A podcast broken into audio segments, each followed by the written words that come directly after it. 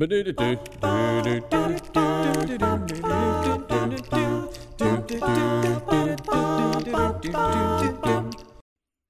there, welcome back to the podcast. This is Jonathan Edwards with PureAndSimpleBible.com, and I'm very thankful to have another mini series for us to go through and listen together today.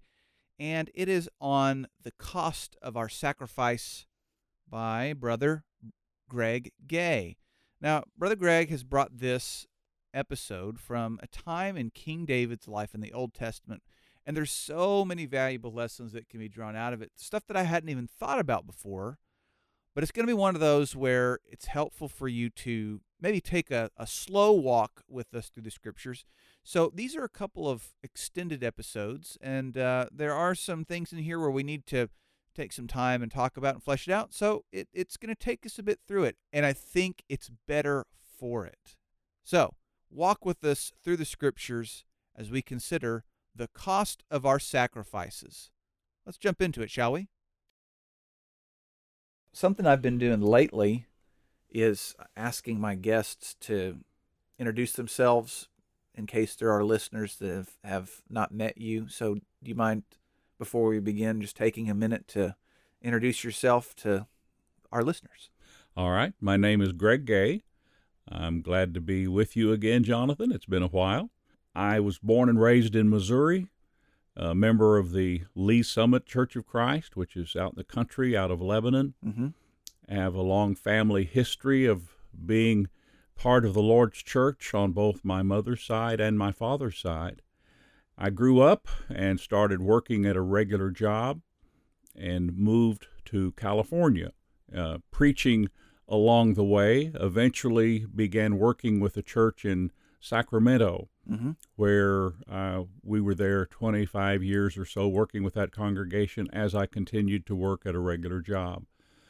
Along the way, uh, Cassie and I, my wife, raised our three children there. Mm-hmm. Um, then the time came for me to leave my day job, as I call it, and we moved to Oklahoma to be closer to aging and ill relatives. We ended up uh, living in Edmond across the street from our son in law and daughter, Justin and Lori Owen, and more delightfully, four of our grandkids. and we um, then I was asked to begin working with the Piedmont congregation. That's where we selected as a home congregation uh, whenever we moved to the area, Mm-hmm. and I'm now working with them and just delighted to be part of that. I've held meetings for years, preached for years. Of course, COVID has stopped all of that, but I'm in the area to conduct a gospel meeting. So this is this is a wonderful time, and I'm thrilled to be here. Good. Well, I'm glad you're back. I had a lot of good feedback on the the episode specifically, uh, dying with dignity. Yeah, So if people haven't heard Greg on the the show before, they need to go back and find dying with dignity. I don't have the number of that episode off the top of my head, so you'll just have to look it up. But uh, I think it also included living with dignity. So I think living and dying with dignity, I think is, is what it is what it was. Sure. now you in your day job, was that an HR? Well, it What- was. what was your It title? always office work. I ended up with various titles through the years. Okay. It was for a company of, at times, upwards of a thousand or more employees with 20 locations in California and Nevada.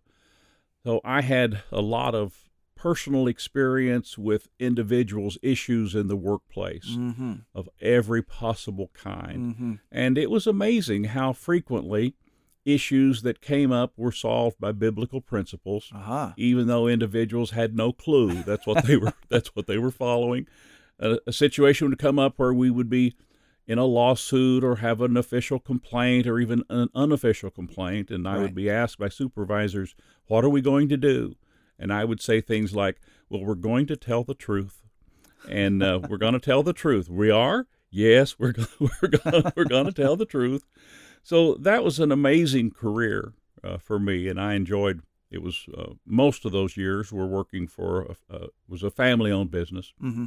And so I enjoyed working for them and um using biblical principles on them as well. That was Sure. that was just great.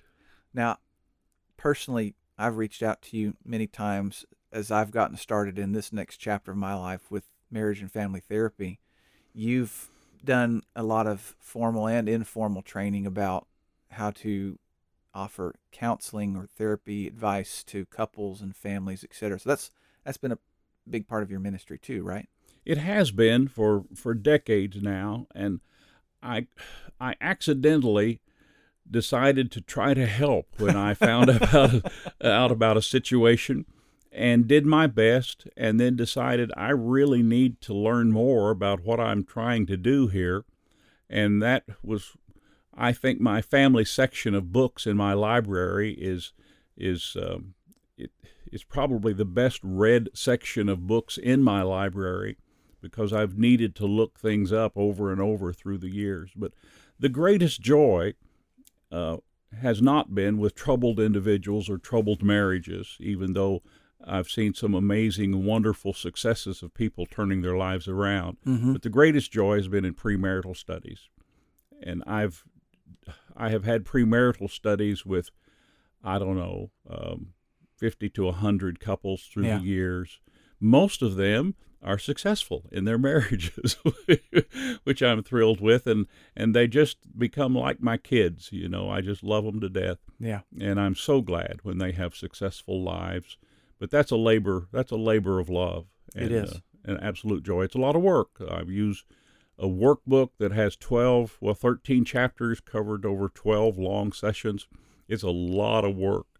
But by the time people get through, they're ready to be rid of me, and I'm ready for them to get married and move on with life. That's good. is that a workbook of your own making, or is it produced by someone else and you've ha- you've adapted it to meet your needs? I've used a workbook by H. Norman Wright and Wes Roberts called Before You Say I Do. Ah, yes. It it has gone through several revisions, not for the content, because the content has stayed the same since its origin in the 70s, I believe, but they changed the pictures uh, to try to keep up with with the fashion trends of the day. And the latest revision of that book is they took out all the pictures, so it so it could be more timeless. Right. Some of the complaints I would have is like, well, that's not that's not very in style. It's like, well. It's not the pictures we're looking Right. at, you know. It's the content. that So- reminds me about those old Jule Miller yeah, uh, tapes. Film strips, You know, yeah, the film uh-huh. strips and tapes, the slides. Ooh, those lampshades from Yeah. the late 1970s. They just don't speak to me today. so I was able to use that, and I prefer working from someone else's material and then modifying it and and creating my own out of that and using that as a foundation. That's Mhm. that's just my preference, and Yeah. and uh, so anyway, that's been that's been a delight uh, for me through the years. brother, you have, you've been. Uh, we don't know each other very well.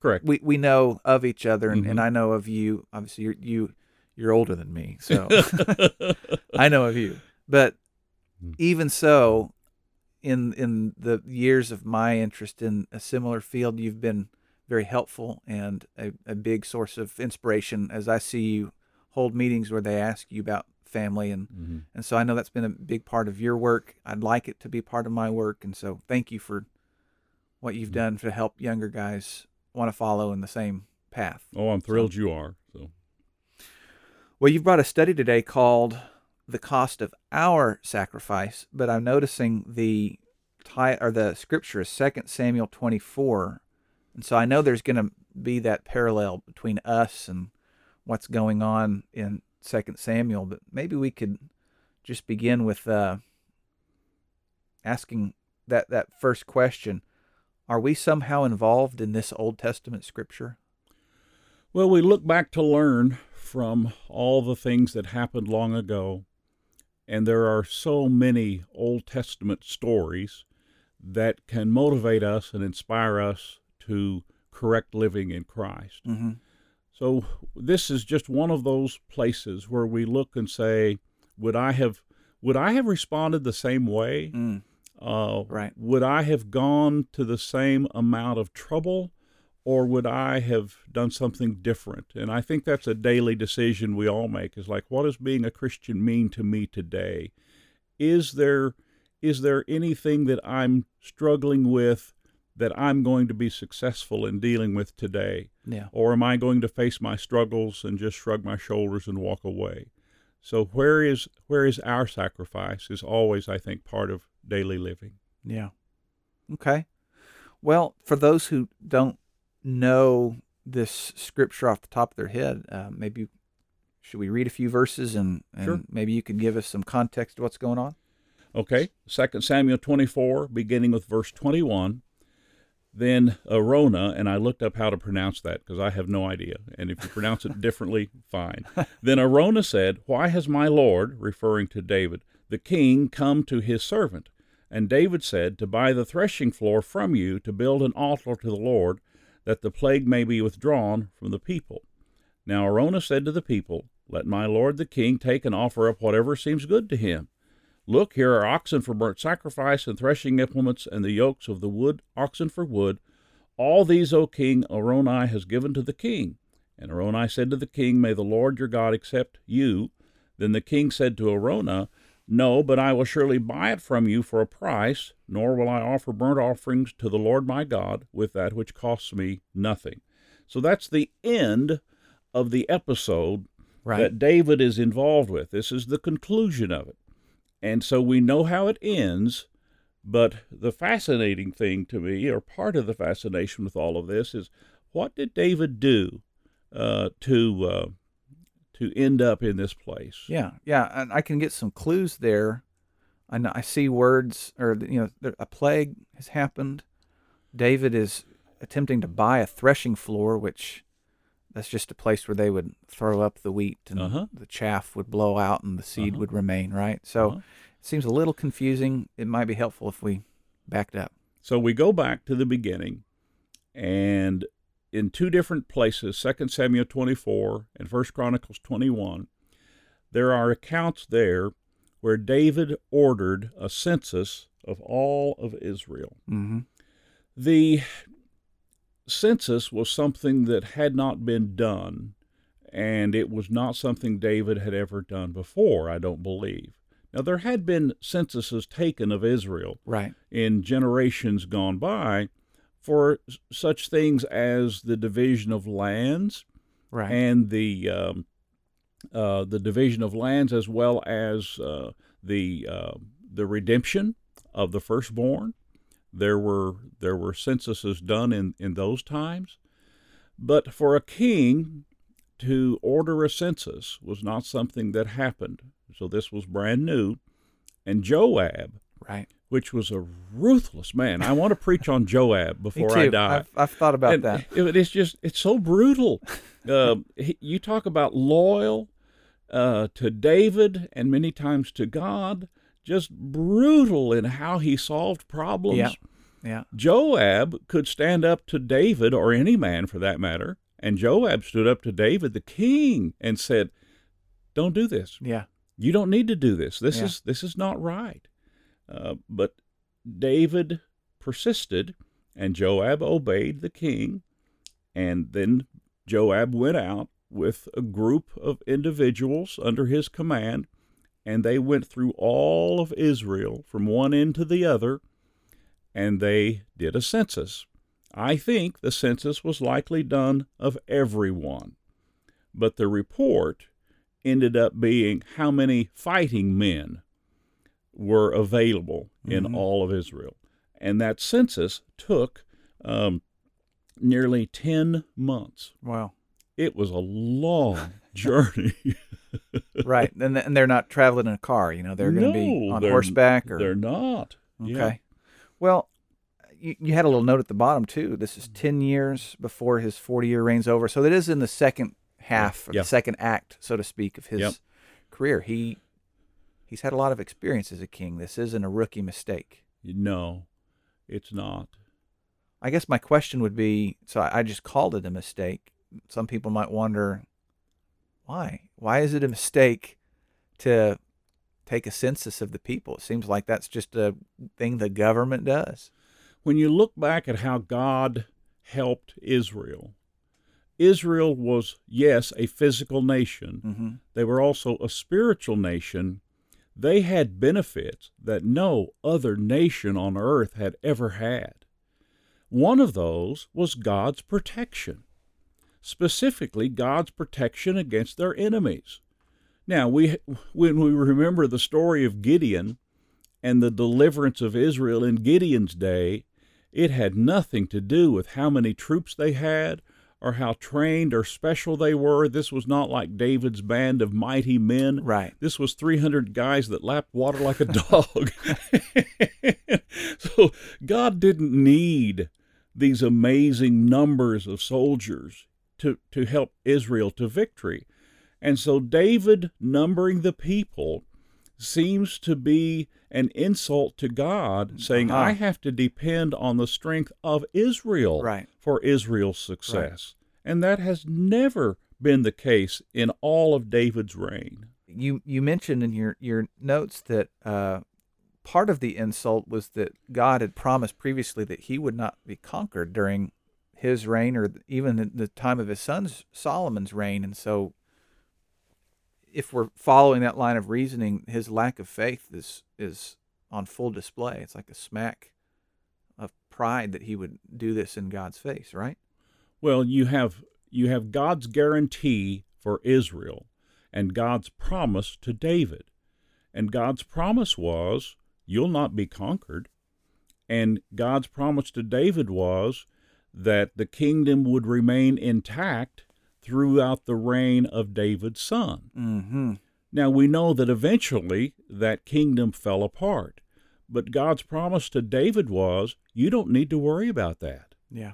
So for David to do this census meant that he was occupying his time doing something that could have been spent with greater profit. Uh huh. Okay. I may ask this question, by the way, later on, um, comparing David's. Well, I can't remember how I did it that other time, so hopefully we'll get there. But is there a connection here between, like, this is the negative side of David meddling with what the later generations should have been focusing on versus that positive of when he wanted to build the temple? And, you know, God said, no, it's for Solomon, it's for later. Is that is there any sort of parallel there, a positive way that David was looking, trying to help impact the future? Here's a negative way that, or am I stretching that too far? I don't think you are. I, I thought of this um, just today. As we look to David, of course, his errors stand out. yeah, Uh, this is a secondary error, you might say, but it's still huge. Uh, more normally, when we talk about David and his errors, the first thing and the only thing we may think of is Bathsheba. right.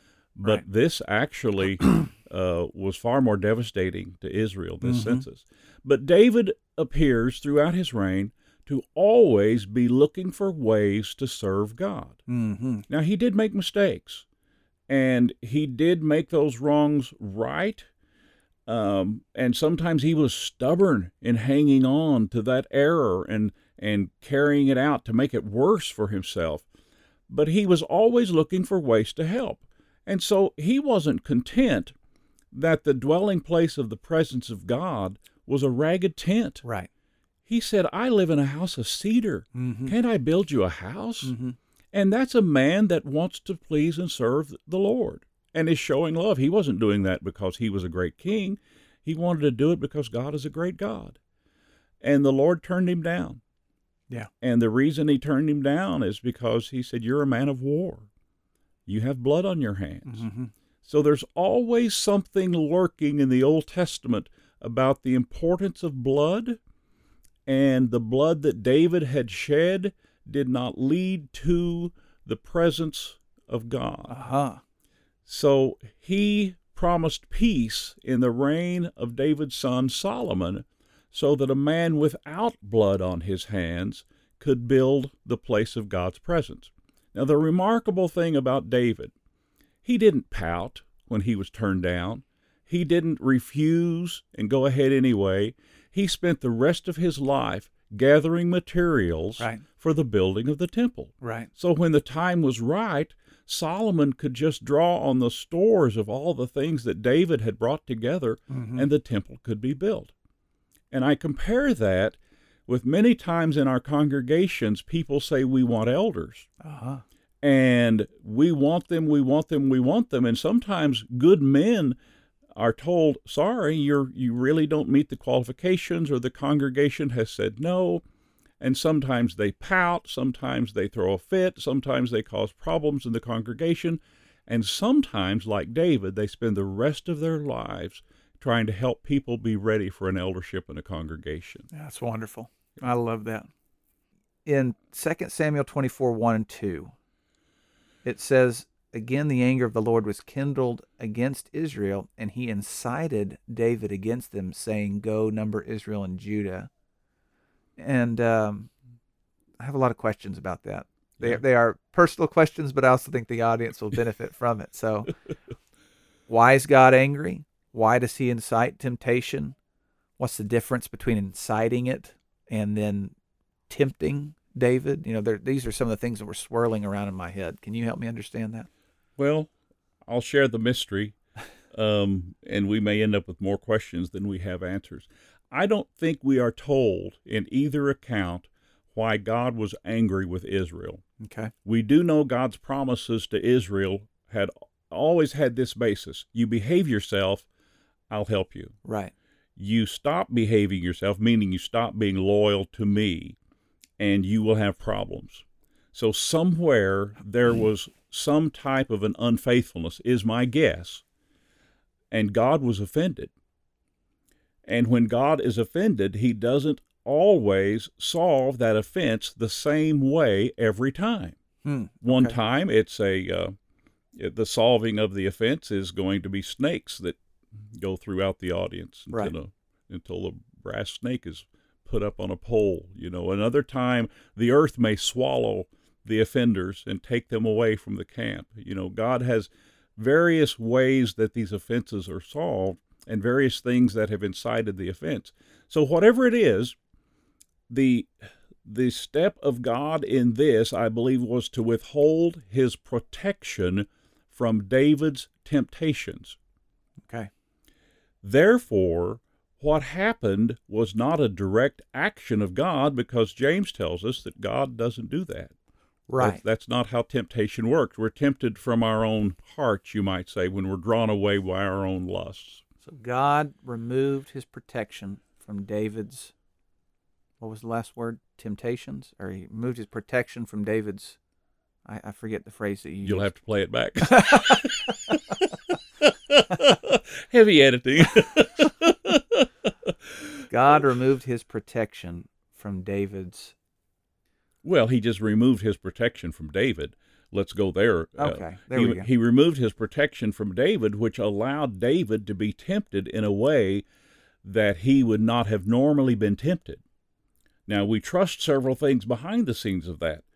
We trust that this this wasn't something that that that God had let David know about, Right. but it was something that was ever present in God's relationship with David. Right. That protection was there, and now it is taken away. What's the temptation? Well, the temptation, it appears, is for David to all of a sudden start concentrating on how great he is instead of on how great God is. Mm-hmm. So, whether or not that is what had happened in the families of Israel or the leaders of Israel, we don't know. But God withdrew his protection from David, and that allowed a temptation. And that temptation resulted in David saying, Let's, let's count, let's do a census, let's count everybody. Okay. And and you you offer a question, and I'd like to ask it. Uh, you suggest in your study, if we could, what would we say to David before he demands the census? In in the answer to that that you have in your notes, you you talk about what we would say to him, but you also talk about what David would have said to himself if he could listen to a more reasonable person of himself. So, can you help us understand that? Well, I'll, I'll cover a little bit on both of those. Um, ultimately, 70,000 men of Israel died.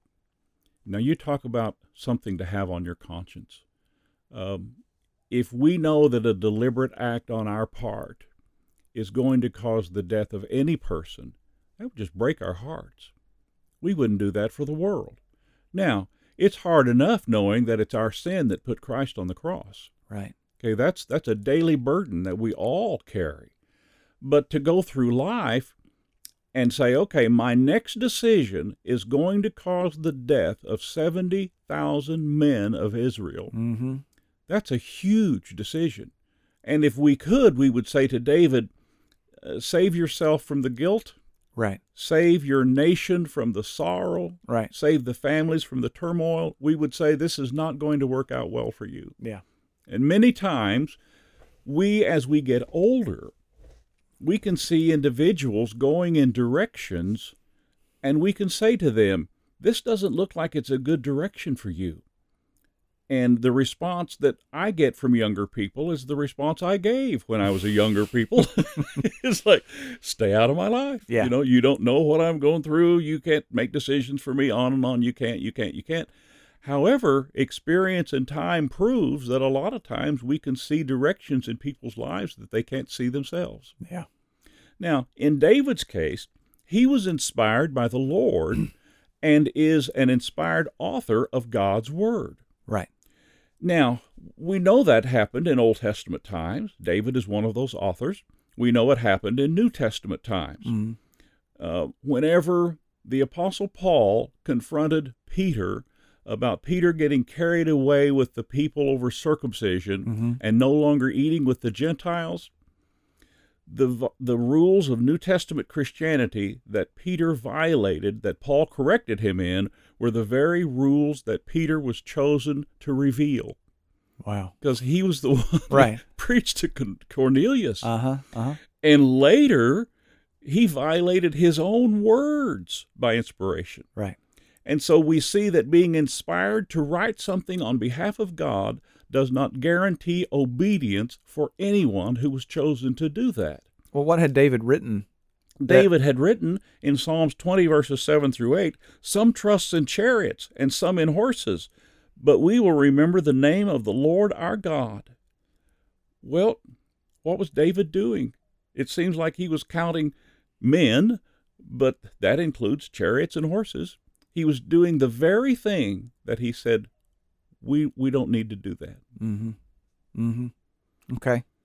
It's powerful. You know, I, I hadn't put that psalm in the chronology of being before this. You just kind of read the psalms on their own, but knowing where they fit into the timeline. Yeah. Oh, that's a it's a tragedy that David would do that. Yeah. Um, you you know, a a few minutes ago we were talking about how God allowed he incited uh, David against Israel, and he allowed David to be tempted. So I guess you kind of answered it by saying we can't know. There was a there was a mystery around it, but the the question is asked: How does God's providence act in our lives? Can you take a minute to talk about that? Well, it's it's a mystery. We know it's there. Jesus himself appealed for the providential care of God when he Mhm. taught his disciples to pray, "Lead us not into temptation, but deliver us from evil." That is an appeal for the providential care of God. So we know it's real, and we know it's something we can ask for, and we know it's something that God grants, but we will never have any idea when God's providential care has helped us in our lives. We don't we won't know when it has prevented us from making bad mistakes because of directions that we have been led. We won't know when that providential care has been withheld and we like David have been incited to make mistakes. We will never know.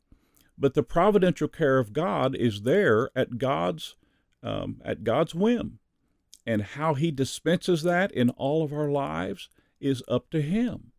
Now we would say, just give me the maximum, just turn the dial up on me to the maximum, please, so I don't need to worry about things. But that's not the way life works Right. and we see examples of God deliberately allowing individuals to be tested. We see that with Job, where there was permission asked and granted for Job to be tested. We see that with uh, Jesus referring to Simon Peter Satan has asked to sift you like wheat. And so these would be cases where we can tell, okay, what God normally did in those individuals' protection was not there. But we don't know how many times it was there and in what form in their lives before. So we depend on it, we trust in it, we can pray for it, we can ask for it, but we'll never be able to sense or feel or say, well, this is God's providence in my life, or I have God's providence, but you don't. We'll we'll never Right. be able to say those things. Now you talked about a couple of uh, ways that David, because God's providence, he you know he did not prevent David's temptation. You take it a little bit farther by talking about uh, how nothing was mentioned about maybe some positive ways that he was trying to seek God's will on this. Well, he had resources. Right. He always had prophet uh, prophets around him who he could say, "What is God's will on this?" Yeah. he had that. Uh, the scrolls obviously would have been there if he wanted to do some late night reading. There, there's any number of things he could have called the wise men, uh, the wise men of the nation together, the elders of Israel together, and say, "What do you think about this?" Mm-hmm. There's many ways that he could have sought help, but he did not do that. Yeah. He said, "I am going to have my own way on this item." He could have even listened to Joab, who Yep. I mean, you, you you called him a I can't remember the phrase if it was. Did you say bloodthirsty? Ruthless. Ruthless. so So was- one of them. So was Boaz before he met Ruth. Yeah. He was ruthless. Yeah. oh. Oh well. Anyway, um, you know Joab, he had made a lot of correct. Uh, he read the, the situation correctly several times in the past, even if his the action he took was ruthless. Mm-hmm. I think about with uh, Abner, Mhm. with Absalom. Mm-hmm. So there's these odd ways that he got the job done, but his intuition seemed to be right more often than not. But Yeah. David still wouldn't listen to that, even though he had all of this experience with Joab leading him in the right way. Yeah. So he is on a path for disaster. Um, but you, before we continue there, you you continue in your study to make it about us, and you, for as much as we look at Bible characters and shake our heads and say, you know, how how could they do that? You're asking us in the study, would we listen to such advice? Well, and we all have to seek our own our own self here. You know, do we listen to advice?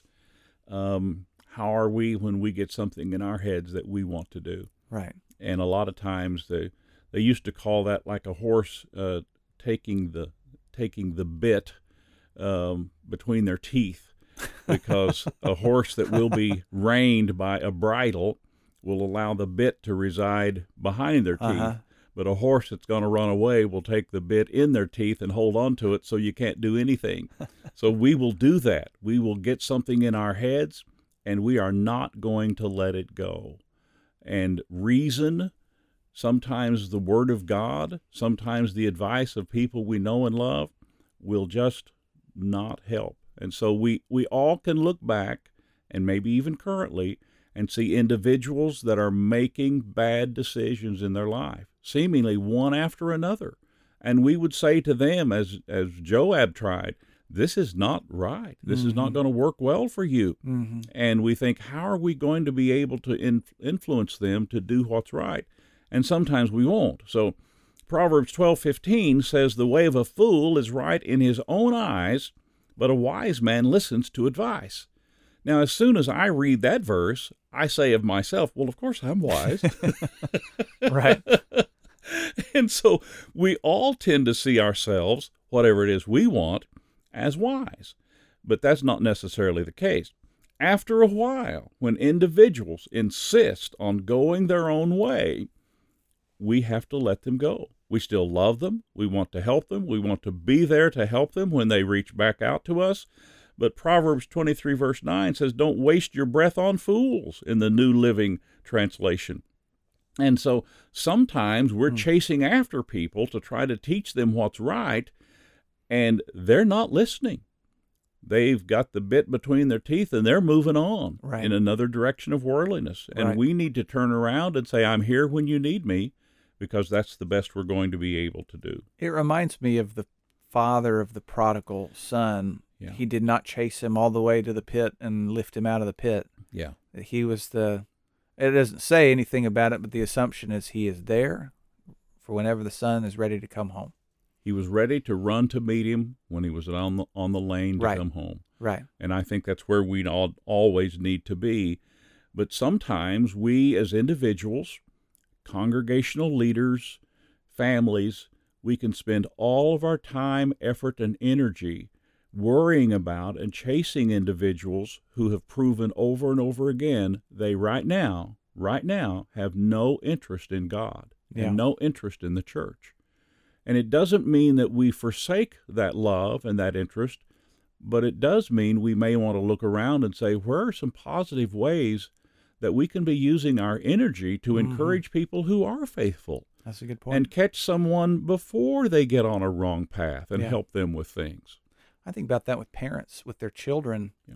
and there is a sense of we understand that we are free moral agents, but we don't want our children to have free will. You know, we're going to Mhm. override their sense of free will, and and sadly, if if these grown children or older children start to move away from the Lord, then we're going to do everything we can to not let their free will operate. We're going to kind of ride roughshod over the development of their faith. So I, I, as a parent, I'm seeing what you're saying Yeah. and the need to not let our children be free range in their faith, but rather there has to be a point of acceptance and moving and transitioning into their faith instead of me living their life for them until the day I die and then they never matured. Does that make sense? It does. Um, we know that free will is true. We know it's there. All of us in our families, with our kids, with those that we know and love, we would, I think, at times all like to suspend free will for just a little while to, to straighten up some lives and, and to get people turned in a direction we'd like for them to go. But that's not ours to do. And when we do see it the most is when we're trying to mold and shape a little heart for big concepts. And that's hard to do. Mm-hmm. And we make a lot of mistakes Mm-hmm. learning the bigger concepts of how to serve and love God. So the the whole concept is that we do make our mistakes and hopefully we make those at home surrounded by loving correction Yeah. instead of having our lives so pressured and squelched and sheltered that we wait until we are adults and leave home to ever begin making mistakes when our support system is not there to recover. Yeah, that's good. We've been talking about others, Yep. but the purpose of this was about ourself Yep. ultimately and how we can be selectively foolish. And so yes, I we think about those we love and we want to suspend their free will for the moment. But ultimately you're trying to get us to to consider our ways, right? Yeah. In this study. And one of the things we never do, because we usually aren't that close, um, you know, we are to confess our faults one to another. And I don't think that means that we just walk up to a crowd of people and say, hey, let me tell you about my mistakes yesterday. But I do think it means that we hopefully can have close friends, family members, etc., that we can say to them, What do you see? Yeah. What do you see in me? Because we talked earlier about sometimes individuals have intuition in areas that we don't have. And it's like, what do you see in me? And so Cassie will help me um, when I start saying a repeated word over and over in my preaching. She'll say, Well, you said that word about 88 times. and that server's like, I did. you know? So it can be something as as as light as that, or it can be you're reacting with a lot of anger these days, or you seem to be angry towards this child Mm-hmm. and not towards this child, or why are you not patient with this family when you're so patient with all the other families in Uh-huh. church? Yeah. And so it can be so helpful. And if a spouse can serve that need, that's wonderful. If a fellow leader in the Lord's church can serve that need. But we all, my, it takes a lot of strength and courage to ask somebody, look me in the eye and tell me, how am I doing? What do you see? Give me some suggestions. Mm. And we rarely have the strength and the courage to do that. I've uh, if people from my home congregation are listening to this, I have wanted for the past four years that we've been here since coming home from Cambodia. I've wanted to give out a survey, a how am I doing Yeah. sort of survey, Uh huh. But I conveniently have not done that yet Uh huh. because I'm scared. yeah, it's it's a tough thing because you don't want just people. You're not saying, "Oh, just let just help me feel good." right. That's Right. that's not the idea. The idea is, I don't want to miss heaven. Mm, I don't want to hurt my family. right. I don't want to hurt my wife, my my spouse, my children. I don't want to lead a congregation in the wrong way. Um, is there anything there that you see that could help me? Now, the closest we get to that is when we survey a congregation before an eldership, Uh huh. because that's when the congregation has this whole list of stuff that they're supposed to answer about individuals. Mm-hmm. And in my experience of working with congregations toward eldership, I find individuals saying things about people, and I'll ask them, Well, when did you first notice this? Well, about 40 years ago. It's like, Well, do you think you could have said anything in the last 40 years? It's like, Well, no. well, why not? and we could have avoided that. So, what is there? It takes a special relationship, but what is there that we would say to someone, you know, you want to be an elder someday, um, you might want to think about and find a tactful way to offer suggestions. And if somebody does it, good for them. If they ignore it, that's on them. At least you Mhm. tried. Amen. I just like uh, I I hope I'm good at taking constructive criticism and feedback, but I always like it when they ask, "You mind if I give you a suggestion?" Just that helps me kind of Yeah. get my center ready to receive whatever it may be. Yeah. So Uh-huh. you can ask anything almost whenever you frame it with that simple question. Mm-hmm. Well, we've we've gone a for the past few minutes on this discussion very internally of ourselves, but just to re- remind our listeners, we are talking about David, Yes. and the census is now complete. Yes. So let's let's let's kind of go there. What happens next? 10 months. Joab and the men return. They've done a tour of Israel. They've counted everybody. Now, Joab didn't really count everybody. He just couldn't bring himself to do exactly what David had said, and that's Hmm. that's in another passage. So he reported numbers. You'll find a difference in the numbers between the two accounts, but Joab deliberately left out some people. So he gives David a number, and the job is done. Right. Now, David in the night. I don't know what happened. David was awake in the night, and it says in 2 Samuel 24, verse 10, but David's heart struck him after he had numbered the people. Hmm. So that means he had sat there those 10 months while Joab was out there counting everybody. And if he thought about it, didn't think anything about it or enough about it to do anything, and now Joab's back, here's the report, and in the night he says, uh oh.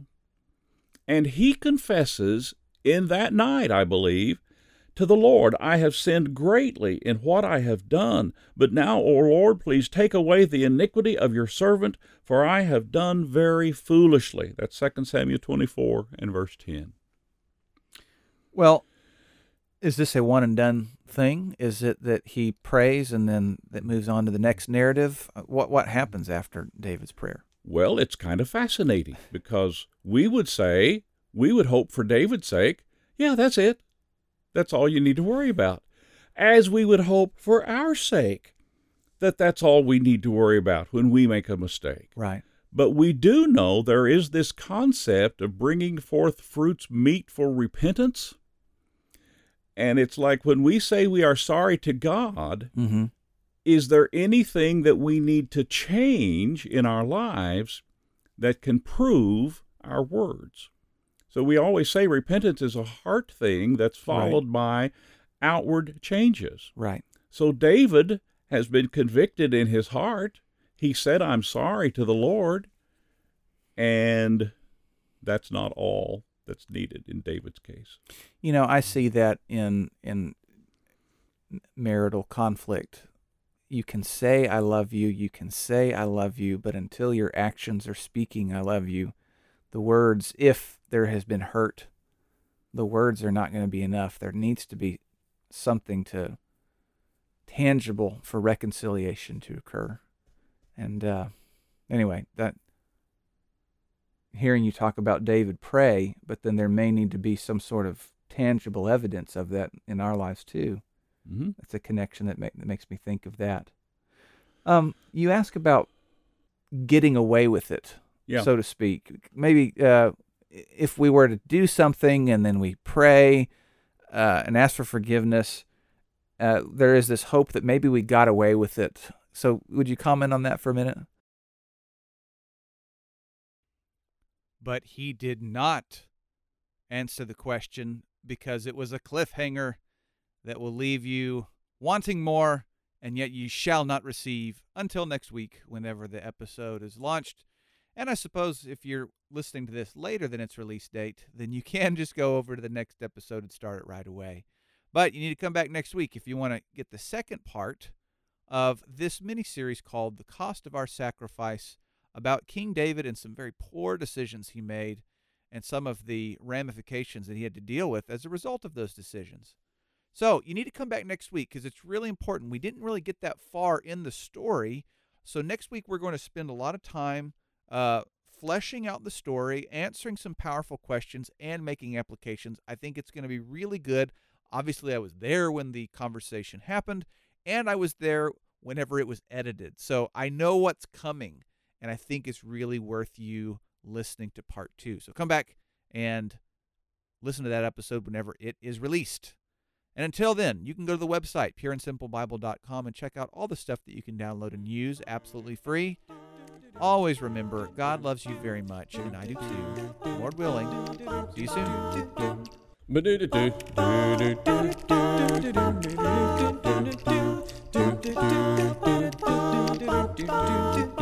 Well, I'm here to tell you a story, a story that is true. About a judge by the name of Gideon. He was a man like me and you. Well, Israel.